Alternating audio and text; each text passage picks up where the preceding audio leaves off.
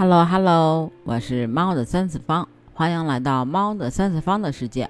今天呀是七夕，祝你七夕快乐！不知道你有没有收到你自己喜欢的礼物呢？如果你收到自己喜欢的礼物，那又是一种什么样的体验呢？欢迎你评论区跟我分享哦，我也很期待你收到了什么礼物可以跟我分享。那再说啊，这个七夕，呃，一定要送礼物吗？其实我觉得生活还是需要仪式感的，而且这种仪式感啊，它可以增加两个人之间的感情，所以还是需要送的。那我记得黄磊之前说过啊，嗯，你的人生中有两个人是你可以选择的，一个是你的朋友，一个是你的爱人。他说，爱人永远是爱人，呃，不会变成亲人。不知道你是不是也这么看呢？那我觉得啊。其实他说这句话，我觉得我挺赞同的。因为如果你把爱人当成亲人，那你对他只有义务，就没有生活的那种，呃，怎么说呢？叫仪式感，或者说生活的调味剂。有的人相爱了一辈子，相敬如宾，没有吵过架，没有拌过嘴，没有红过脸，这也是一种相守的方式。那有的人吵吵闹闹一辈子也没有分开，这也是一种生活的方式，这些都是爱情的方式。但是我觉得不管是哪一种吧，不管你的嗯礼物或者说是红包也好，礼物也好啊，嗯哪一种金额大小，其实都是一种心意。女孩子收到自己喜欢的礼物，是一种你对我用心的体会啊，反正我是这么感觉啊。而且啊，还有人说，就是说，呃，其实，呃，男女朋友啊，在乎仪式感，希望你送，甚至直接要求你送的，这时候直接送啊，人家都会表示，呃，在乎你这个，你都不送，那你还在不在乎我是不是你男女朋友这种啊？然而这种情况啊，也引申出了一种讨论，就是如果你送他，他不送你怎么办呢？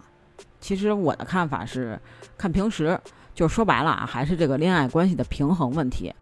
直白的说呢，就是要让这个恋爱双方都觉得自己是被关心，这才是真正的平衡正常的感情。不必在意就是他有没有做过一模一样的事情啊，而是去关注他有没有做对等的事情啊。就比如说，呃，我送你一个样礼物，为你花的心思，你有没有同样的，呃，为我花心思做同样的事情？当然，我不是说这个价格上边的这个，呃，平等对等啊，只是说，呃，咱们两个之间的这种，呃，付出的感情。那你觉得送你什么对你来说最有仪式感呢？或者说啊，嗯，现在的你是否还注重生活中的仪式感呢？在这个柴米油盐的琐碎中啊，探寻诗和远方，这就是生活中的仪式感吧。也就是因为有了仪式感，所以两个人平凡的生活才能变得热气腾腾，单调的日子呢才会变得更加的有滋有味。在这个回家的路上啊，顺手买下鲜花，纪念日呢在家里边为彼此准备美味佳肴，睡前呢对自己心爱之人有一个晚安吻，这些小小的举动啊，无不例外的让人感到对方的浪漫和重视。更是在感情生活中呢，调节气氛的灵丹妙药。那常怀仪式感啊，让我们每天都过好普通的日子，让每一天呢都赋予了不一样的意义，也让我们彼此的感情呢充满着希望与力量。